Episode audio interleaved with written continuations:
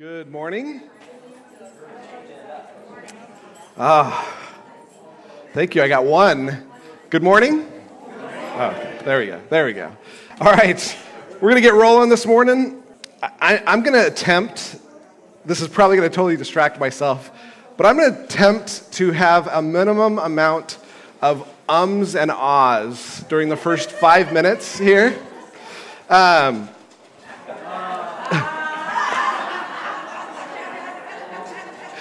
It's funny, I, I've had like, I don't know, four or five conversations this week about the fact that, like, the first five minutes, when I'm just kind of warming up and getting things going, I, I say um and ah like 500 times, right? And then the other 40 minutes, the, not a single one, right? Uh, so there, there was an ah right there. All right. See, I'm going to focus on it. It's going to be bad. don't worry about it. Don't worry about it. All right. So we are in Second Corinthians again this morning. We looked last week at the, the authentic Christian life. And if you remember, the reason why I covered that, even though really we didn't cover hardly anything in Second Corinthians, was because I really believe that if we have a wrong perception of what the authentic Christian life is, then the next five chapters won't make a whole lot of sense. Some of the stuff that we're going to talk about today won't make a whole lot of sense if it's not coming from a place of this authentic Christian life and the transformation that goes on when someone truly becomes a believer and lives as an authentic believer, doesn't buy into some of the phony Christian life that exists in our world. The authentic Christian life, like we talked about last week, is not intellectually comprehending things about Jesus.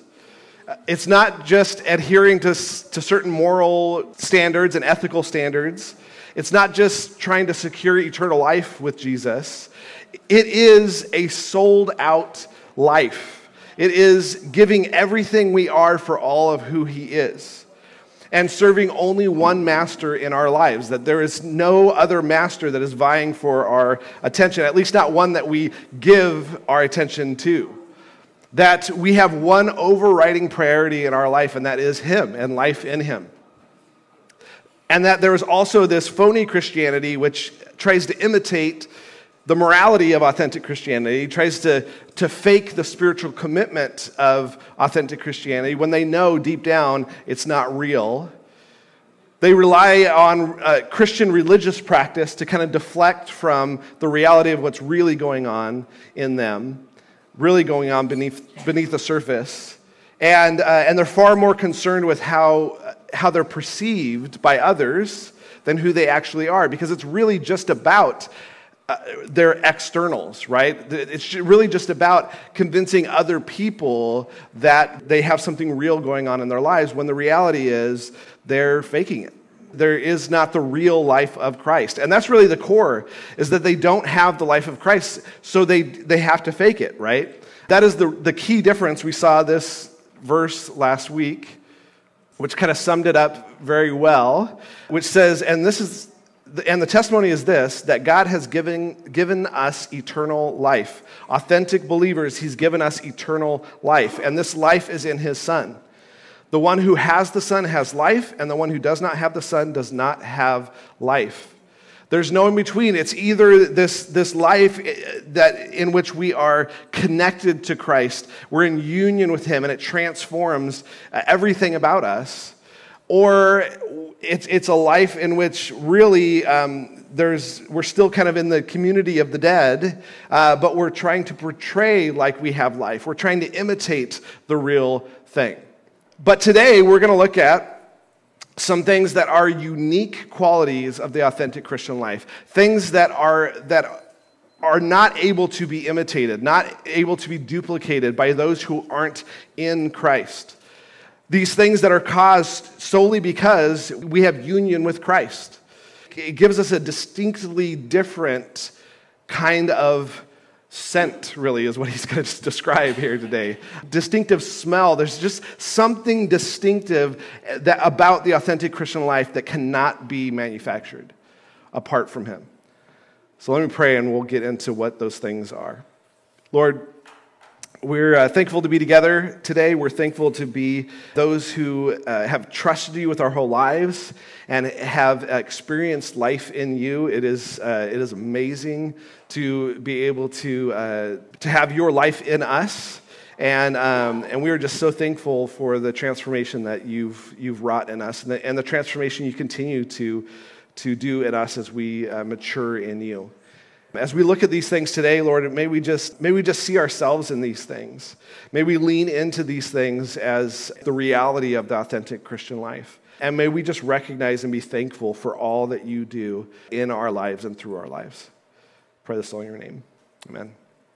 So, here's where we're starting this morning in verse 14 of chapter 2. It says this, but thanks be to God all right, we got five words in. I'm going to stop there. Okay? Paul immediately transitions here. Remember what we talked about last week that this is really a kind of a quick left turn for Paul. The, the context doesn't context doesn't really help us here because uh, Paul kind of digresses into this great digression, right? This, this other idea. And so he's transitioning quickly in his thinking to this thankfulness over over what he's going to talk about here, over the triumph in Christ. What is interesting uh, when we look at this, what I find interesting, is throughout Paul's letters, thankfulness is just everywhere. Uh, if you read anything from Paul, and really uh, the other uh, letters in the New Testament, it, it, applies to. You could also go to the Gospels and see uh, a lot of thankfulness there. But particularly in Paul, thankfulness is all over the place. He is constantly thankful for a number of different things going on in his life, including things that are not so great going on in his life. This is a great example here in 1 Thessalonians 5:16. He says, "Rejoice always, pray without ceasing, in everything give thanks, for this is the will of God for you in Christ Jesus." Rejoice always, pray without ceasing, in everything give thanks, for this is the will of God for you in Christ Jesus. The authentic Christian life is a life full of, of internal joy that gets expressed through external rejoicing. It is a life that, that is in union with Christ and wants to have conversations with Christ frequently because there's just this intimacy there that is so wonderful. It is a life that looks at the circumstances of this life and is able to express thanks in all circumstances. Now, we, you know, from an outside perspective, one would think that this is weird. How do we give thanks in all circumstances? Why is that a thing? There is obviously situations and circumstances in which giving thanks is odd. It's just weird. Now, phony Christianity, surface level Christianity, is going to respond to passages like this and say, Well, I guess I need to try to be more thankful because I'm trying to imitate like the authentic Christian life, and it's, and it's a thankful life, so I need to try to be more thankful. There's an expectation of, of repeating like rehearsed thankful words, even when really you're not that thankful. Because the Christian is supposed to act that way, right? It says right there, be thankful in all things, right? Giving thanks in all things. But any non Christian can try to be more thankful in their life. In fact, this is, this is a thing. People will tell you that you should be more thankful. We got Oprah here helping us out. Be thankful for what you have. You'll end up having more. If you concentrate on what you don't have, you never will. You, you never, ever have enough. You will never, ever have enough. So be thankful because if you're thankful, you'll actually uh, have more in your life more joy, more peace, whatever, right? You'll just have more. You'll have a more abundant life if you're thankful. So just try to be more thankful, right? Got uh, Will Arnett here, an actor. You guys familiar with him? He, he says, I'm happy because I'm grateful. I choose to be grateful. That gratitude allows me to be happy. Buck up. Be thankful. You'll be a happier person. Anybody can try to be more thankful. in their lives, especially if they're trying to you know, be self serving and the fact that maybe I'll be happier if I'm more thankful or whatever, right? Fake it till you make it kind of thankfulness, right? This is not what's being talked about. This is not what Paul is expressing here. Paul is expressing genuine thankfulness as a mark of the authentic Christian life. It's not something produced, it's not eh, eh, produced by the person, it's not, not something worked towards. it's not some sort of outlook on life that, that maybe you could be more, more optimistic if you just, just work at it and you just express more thankfulness. This is genuine, heartfelt, sincere thankfulness that just oozes out of the person. Authentic Christianity doesn't deny reality, which is what some of these guys are suggesting. Like, don't even think about how bad life is, just be thankful for things, right? And, and life will get better or whatever, right? No, authentic Christianity doesn't deny reality. It, it, it feels hurt, it feels pain, it feels disappointment. It doesn't try to put a good face on it. It's fully aware of circumstances. It doesn't pretend to enjoy circumstances. Yay, I've got shingles. Woo, you know, like, no, that's not authentic Christianity. But authentic Christianity does keep in perspective the end result of all of our current circumstances, right? 2 Corinthians 4, we'll get to this a little later in our study. It says, For our momentary light affliction is producing for us an eternal weight of glory far beyond all comparison. While we look not at the things which are seen but at the things which are not seen. This is the secret to the authentic christian life is that we're not looking at the things that are seen. We're not focusing on the things that are seen. We are focusing on the things that are not seen. For the things which are seen are temporal but the things which are not seen are eternal see the, the authentic christian life looks beyond what we can see in this moment to the reality behind this moment and is thankful for the reality behind this moment. And it's not just in eternity, it's not just, you know, building up treasures in heaven or something like that. It's in our lives right now. James 1 says, Consider it all joy, my brothers and sisters when you encounter various trials, knowing that the testing of your faith produces endurance, and let it, endurance have its perfect result, so that you may be perfect and complete, lacking in nothing. Perfect, complete, lacking in nothing sounds pretty great, right? And we keep this in perspective. Authentic Christianity goes, you know what? I know that this moment in time is going to bring me closer to my Lord and closer dependent and dependence upon Him, and that will create its perfect result, result. So count me in. Thank you, Lord. I can look beyond this moment of difficulty and know what's really going on here. It's not the difficulty, it's the reality of this deepening relationship with my Lord.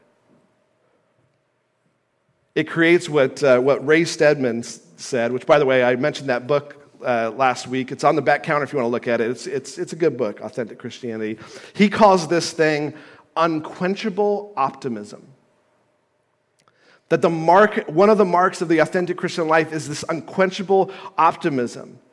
Because it, we're, we're, it's so, the, the end result is so desirable right? Lacking in nothing, perfect, complete. That our momentary light afflictions are bringing about these good ends, that the end is so desirable that it is worth any sort of pain and suffering now because the end is so good.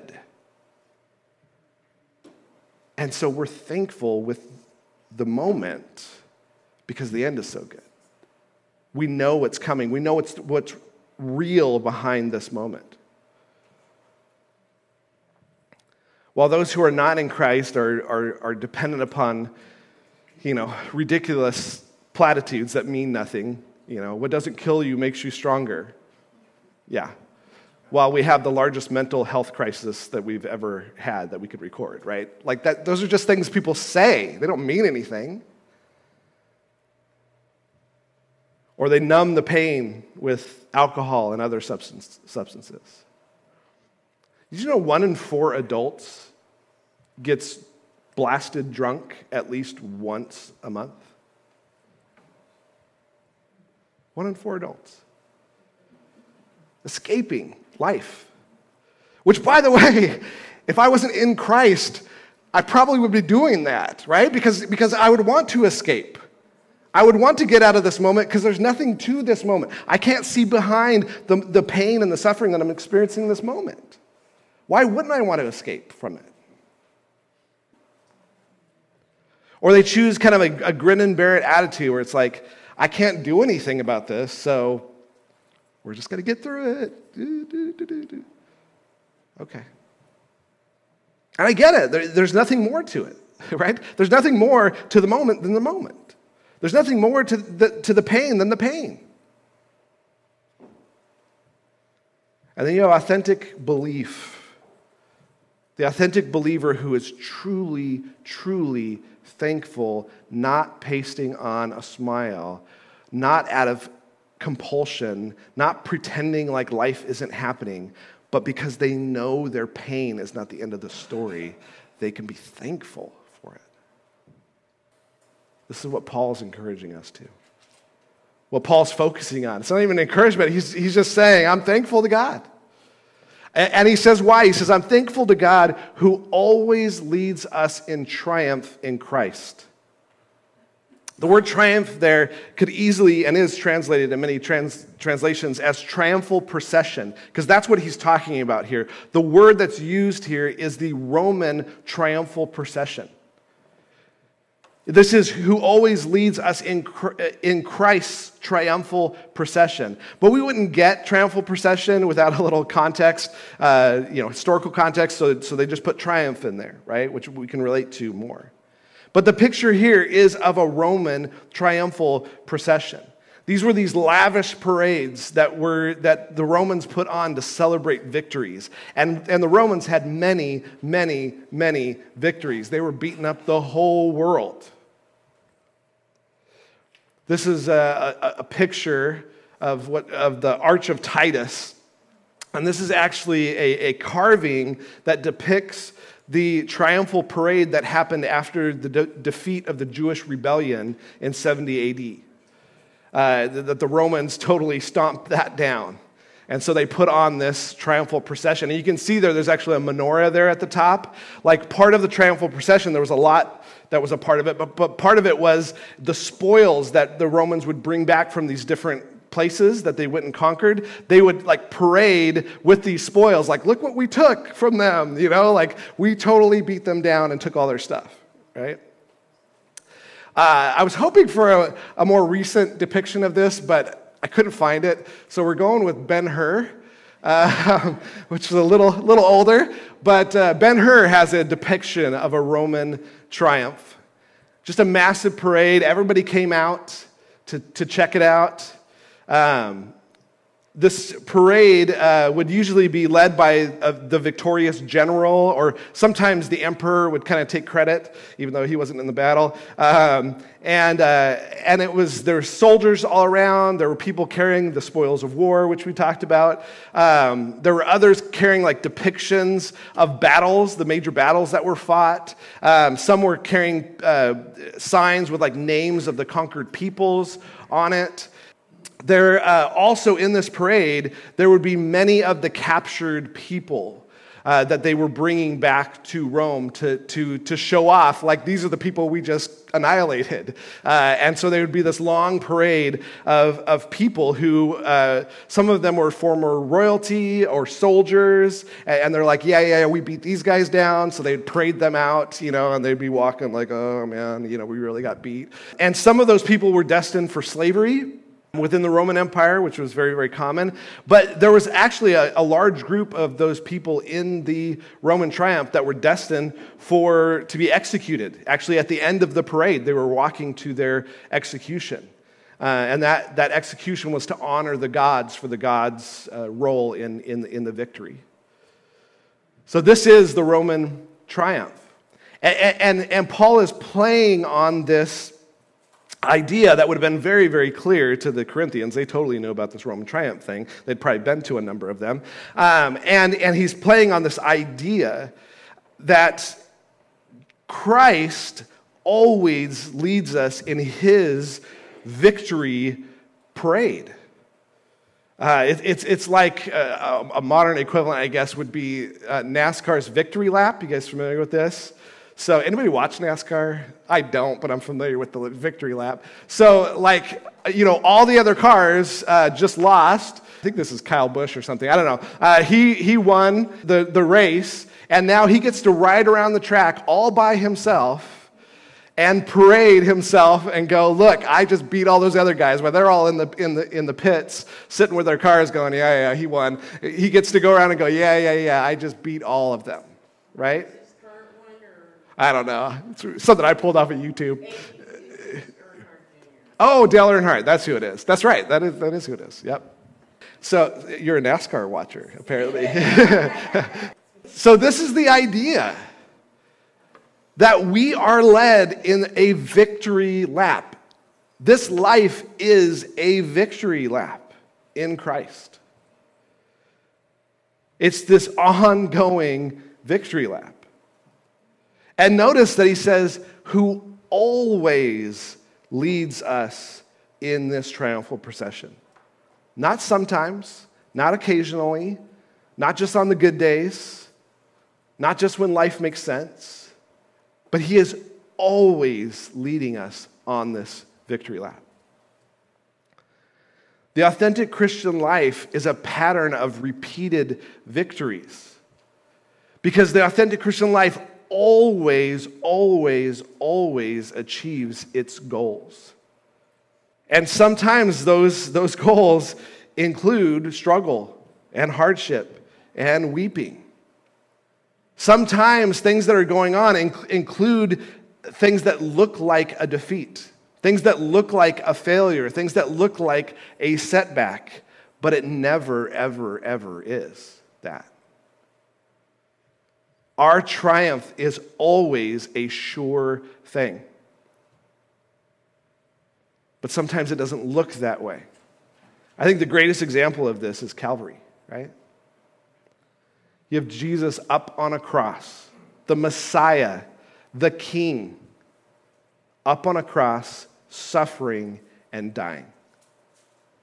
And literally, you had no one, no one in his circle who were like, victory.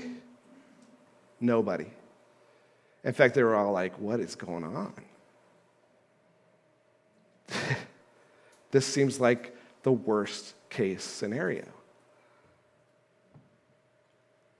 But now we look back at it and we go, no, that was the biggest victory ever, right? Ever. No one thought that was a win, but in reality, it was the greatest win of all time. This is not just a pep talk from Paul. This is the reality of the authentic Christian life, is what he's describing. It's not a, a, a, platitude to, to make us feel good about something. This is real. This is it. This is a victory lap. Your life, my life, is a victory lap. Remember, Paul had suffered greatly for Christ.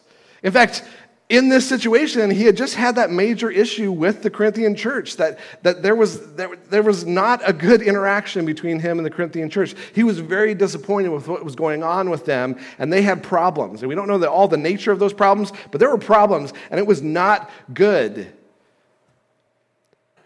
And Paul had, had endured persecution and disappointments, and, and his goals that he wanted in life had not always been accomplished. But this is not Paul's triumphal procession. This is Christ's triumphal procession. This isn't Paul and his wants and his desires winning at every turn. This was Christ and his wants and his desires winning at every turn. And we get to be a part of his triumphal procession. We get to march with him as he takes his victory lap. Great example of this is in uh, Philippians chapter 1. says, Now I want you to know, brothers and sisters, that my circumstances have turned out for the greater progress of the gospel. Well, what circumstances are we talking about here?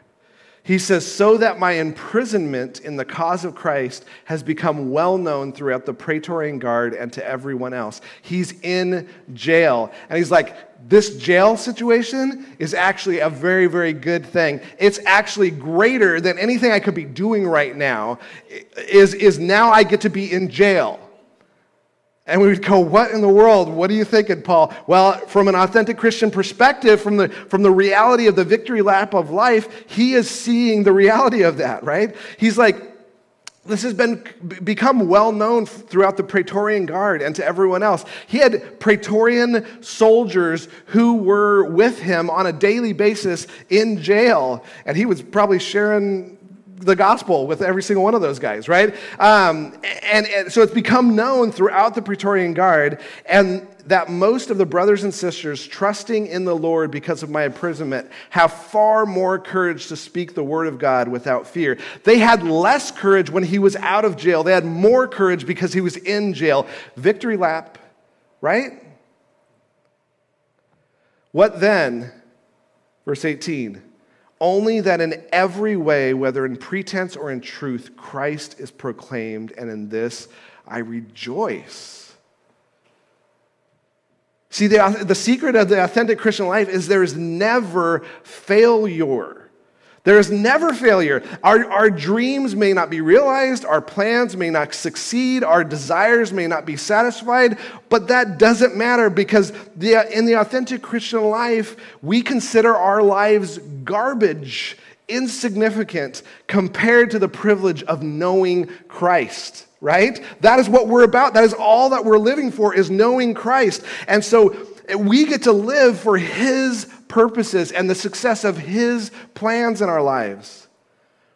And though our plans may fail, God's plans will never, ever fail. And we get to march with Him. We get to be with our general leading the, the triumphal procession. And our general is undefeated. In fact, that general, that undefeated general, will actually weave our unrealized dreams our unsuccessful plans, our unsatisfied desires, He will weave those into the design of His plan for victory. Wow. Wow. We get to be a part of that. He goes on, he says, and through us reveals the fragrance of the knowledge of Him in every place. The authentic Christian life has a, has a smell to it. And no, it's not BO. Smells better than that. See, he's, he's continuing with this theme of, of Roman triumphal parades.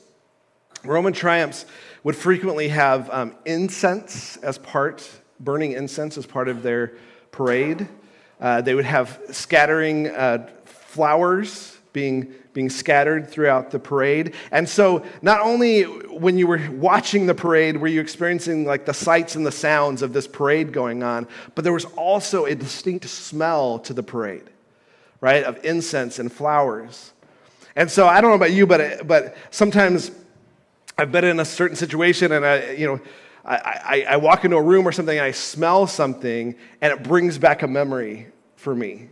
You know, something that triggers me every single time is if someone's wearing Old Spice aftershave.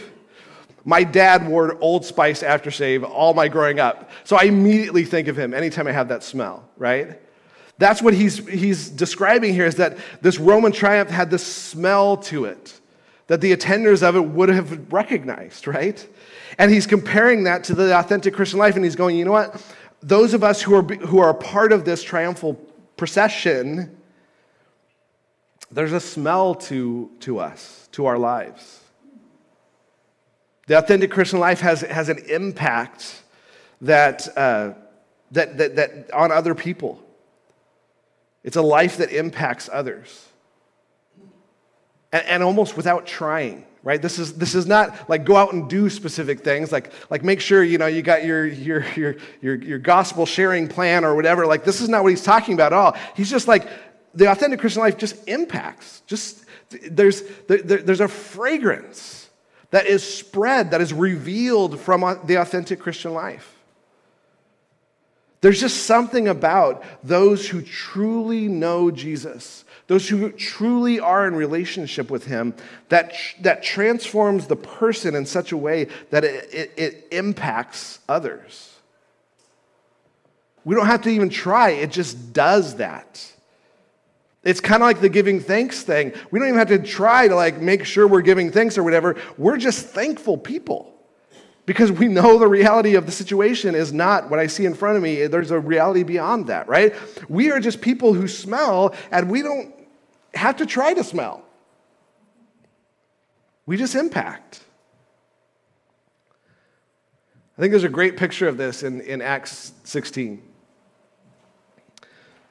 To set this up, Paul and Silas uh, were, were proclaiming the truth about Jesus uh, through, throughout all these towns. And they end up in Philippi.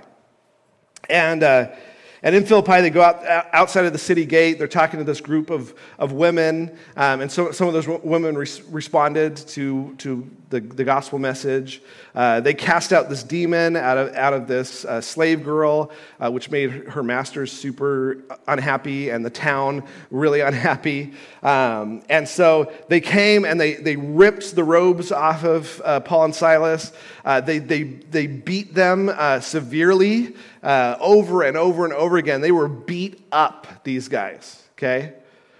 And they get thrown into jail, still bleeding from their wounds.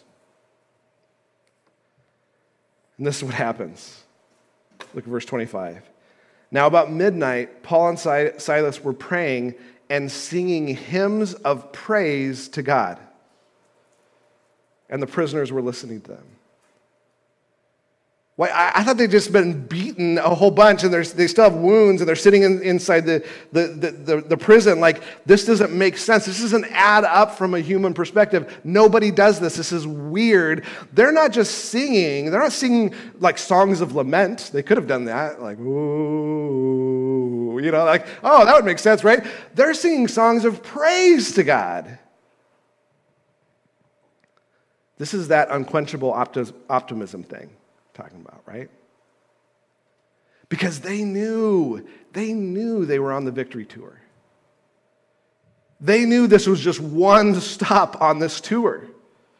That this was not a moment of defeat, but a moment of victory. You can't fake this moment.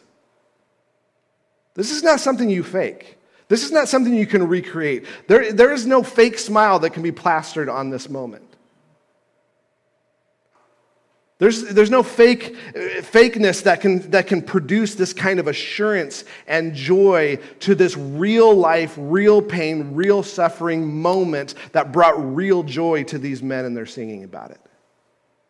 And by the way, they, they, they could have no idea what was about to come, right? You might be thinking, yeah, they're singing praises because they're about to get out of jail. They had no clue.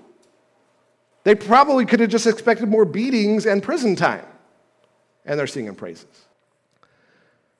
Verse 26, it says, And suddenly there was a great earthquake, and so the foundations of the prison were shaken, and immediately all the doors were opened, and everyone's chains were unfastened.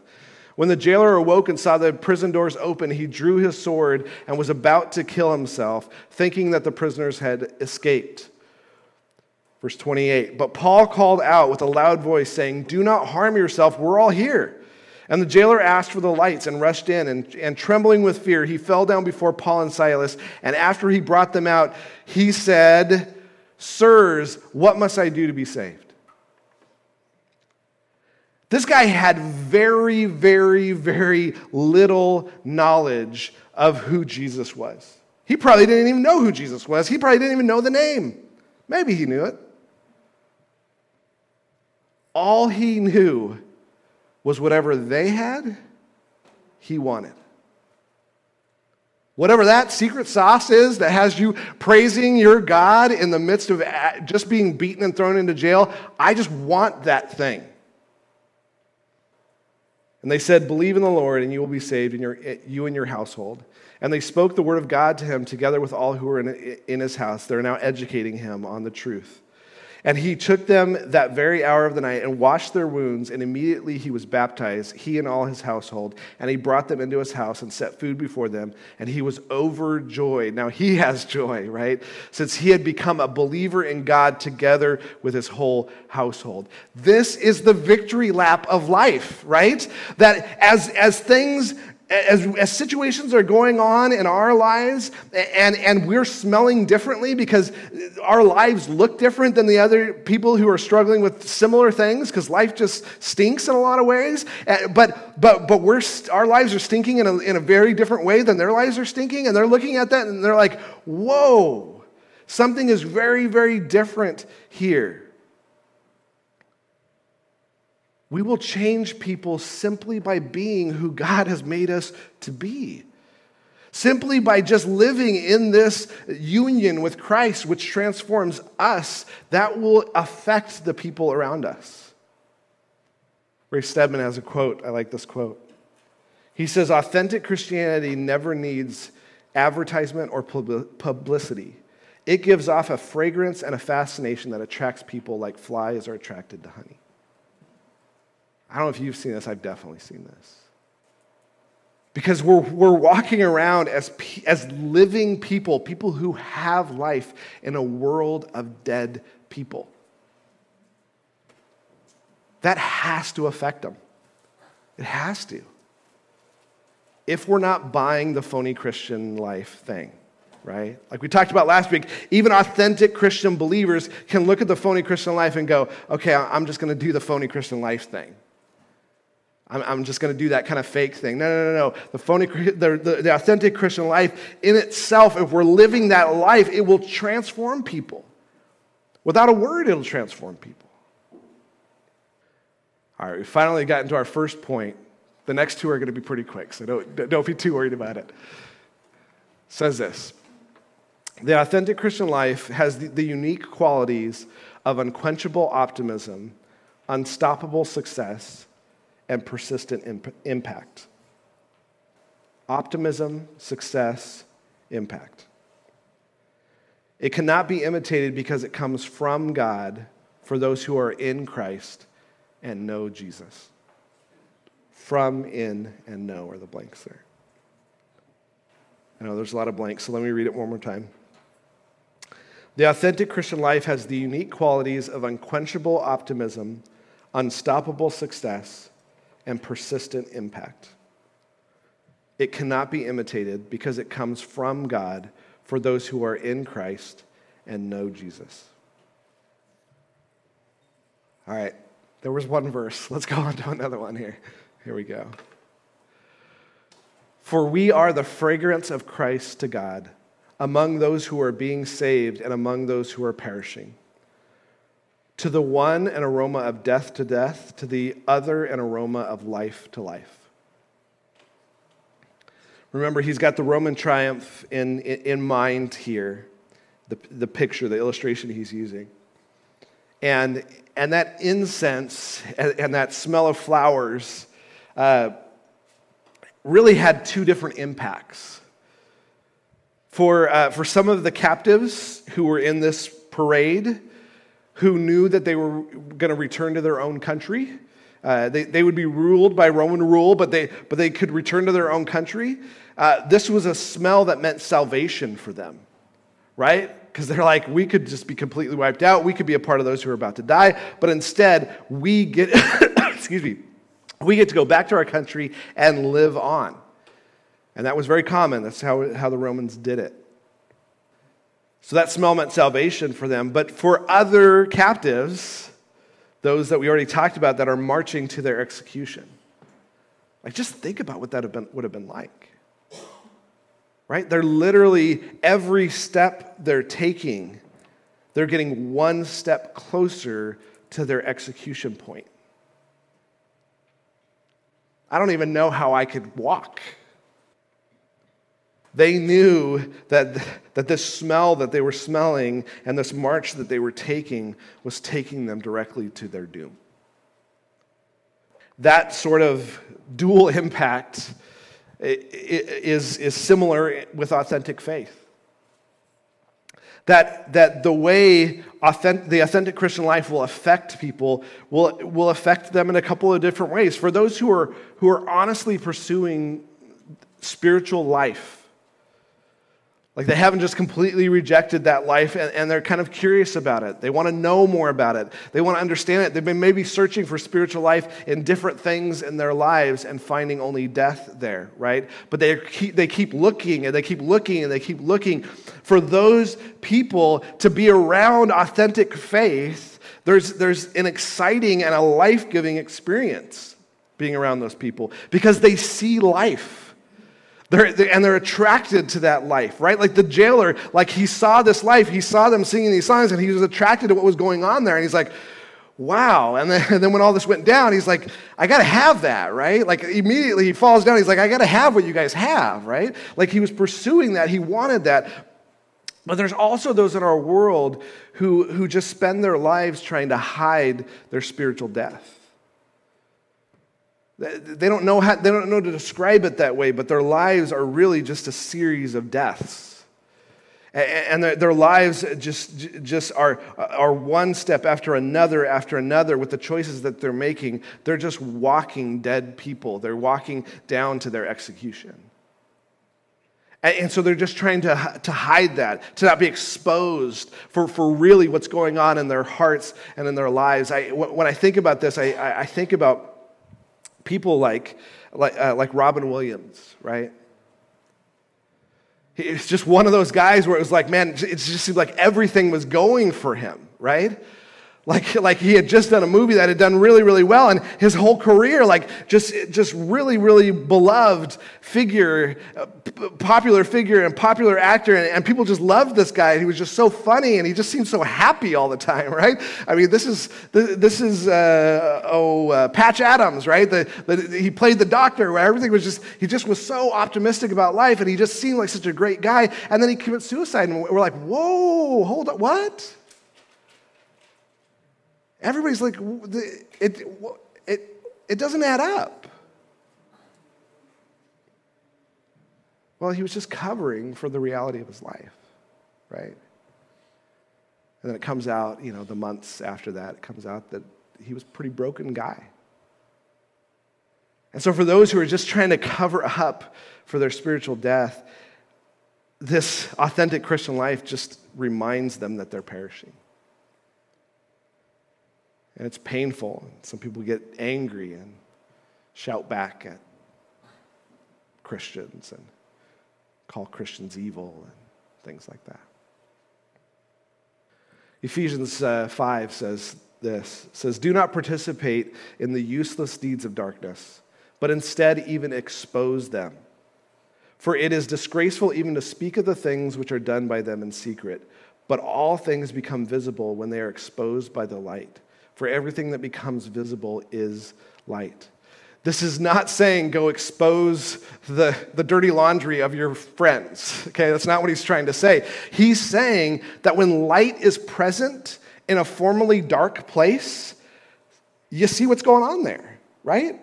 Like if you have a dirty, disgusting alley at nighttime, you might go, oh, not a big deal. You look down there, it's like, I can't really see what's going on. You have that dirty, disgusting alley in the light, and you're like, oh my gosh, that's disgusting. I'm not going down there, right? Like, like it exposes. And, and this is the authentic Christian life. We expose things just by being this, these people who have life and who live life, this life of Christ in us. When, when, when the person who's, who's living a life of death and is doing something wrong and, and, and, they're right next to you and you're doing the right thing, like it just exposes them, right? I don't know if you've ever been in that situation where it's like you, you got, got two people in the same place, like one's doing the wrong thing, one's doing the right thing. Like the person doing the wrong thing is like, uh, you know, it's kind of exposing, right?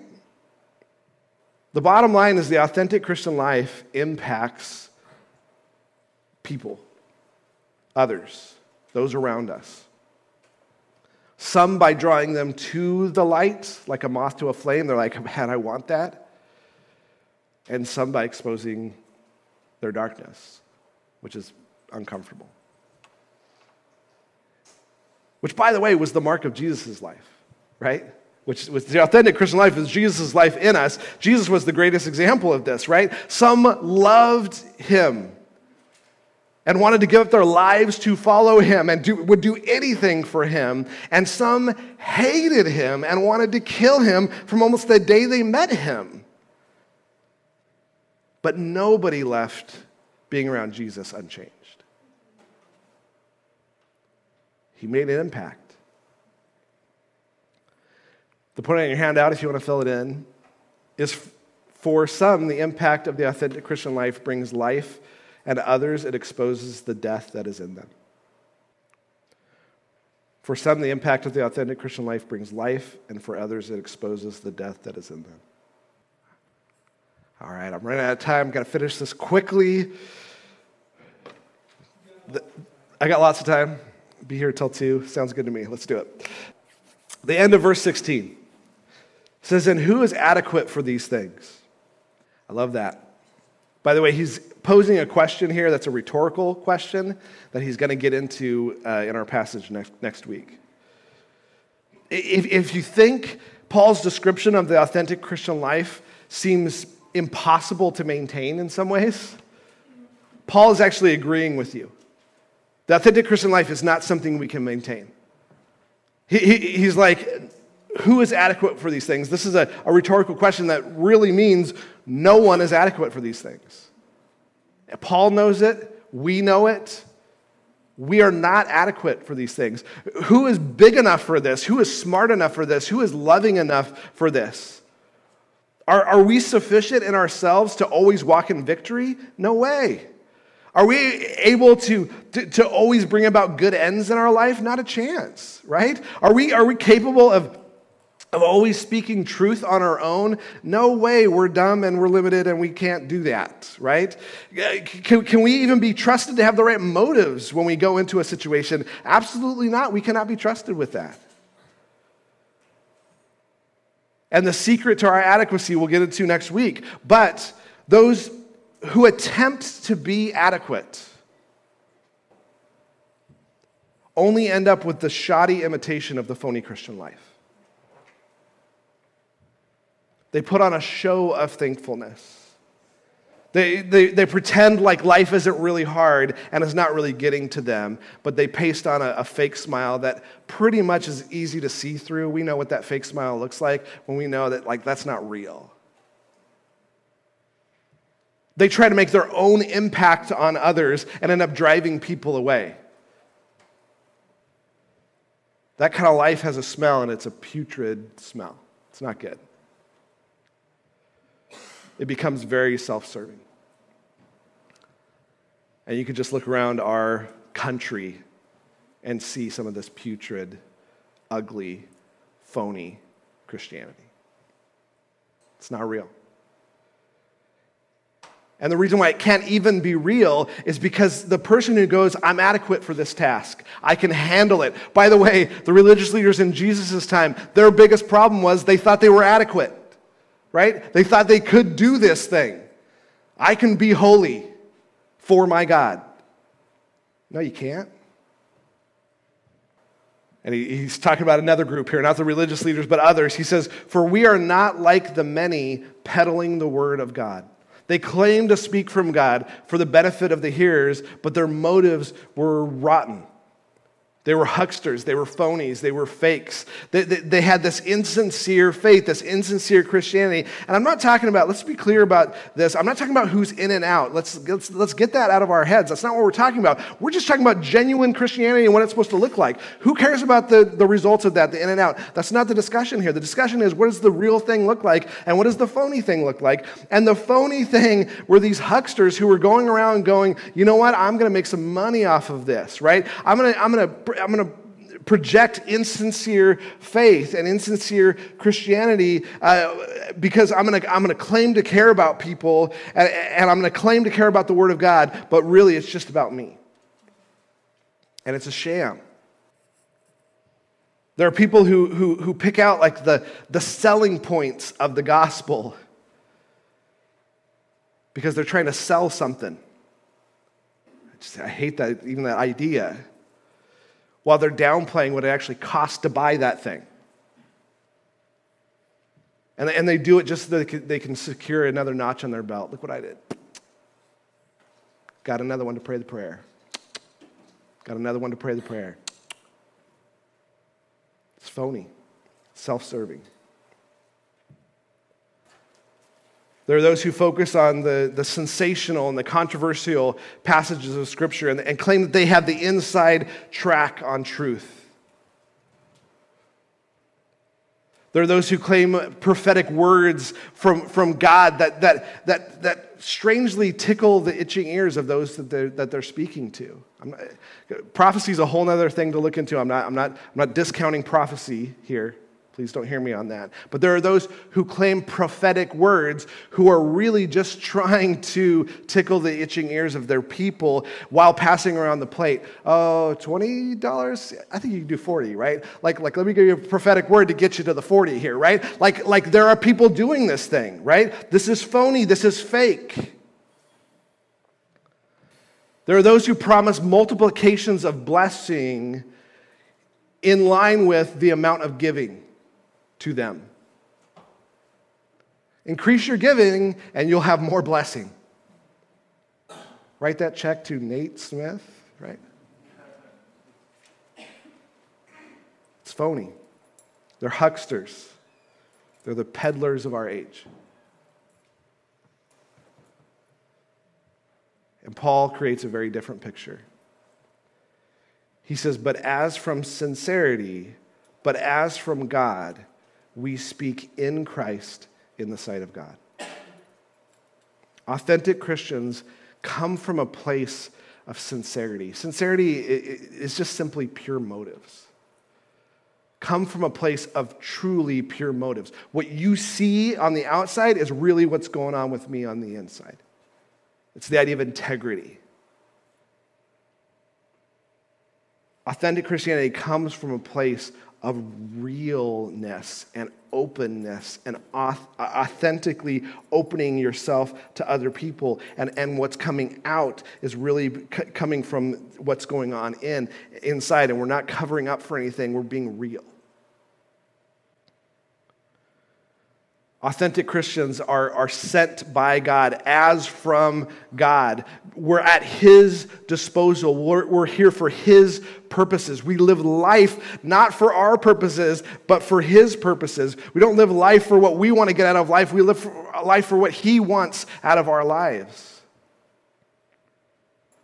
And everything we do and everything we say is in Christ, is done based on this life, this union we have with Christ, knowing that we're not adequate in ourselves. And all the while, it's in the sight of God. All the while knowing that God is the one watching us, God is the one holding us accountable, God is the one, the only one we want to be accountable to. But we know we're accountable to Him. And we know that that accountability doesn't, doesn't just happen on Sunday mornings. It doesn't just happen when we're around other Christian people. It happens every second of every day. It happens when I'm with no one else. He's still there. Where can I go? Where can I flee from your presence? I can't. You're going to be there, and I know that you're there, and you're the one holding me accountable. And so I'm just living to an audience of one, and that's you. That's it. I don't care what other people think. I only care about what you think, and I'm accountable to you. If, if, we're living our lives in a place where we're just living out in, in the sight of other people and we feel accountable to those other people and their, perspe- their perceptions of us, then that is the quickest way to lead toward a life of showing them something and being something different. We're going to get there really quickly. If our accountability is before God and we live as accountable to God, it will foster an attitude of openness and transparency because God knows everything. And I want to hide anything. Put in your handout if you want to fill it in. Is no one is capable enough to manufacture the authentic Christian life on their own. It must come from God and before God and be lived before God. No one is capable enough to manufacture the authentic Christian life on their own. It must come from God and before God and be lived out before God. All right, let's read the bottom here. Paul gives us an amazing picture of the authentic Christian life. It is an image of repeated victories and pervasive influence. It is a life that infects the lives around it, not because of what it claims or what it pretends, but because of what it is. It is that very genuineness, integrity, and accountability that makes it such a stark contrast to the pale imitations. While the imitators believe themselves up to the task, authentic faith begins with its own inadequacy for the task. Let me pray for us.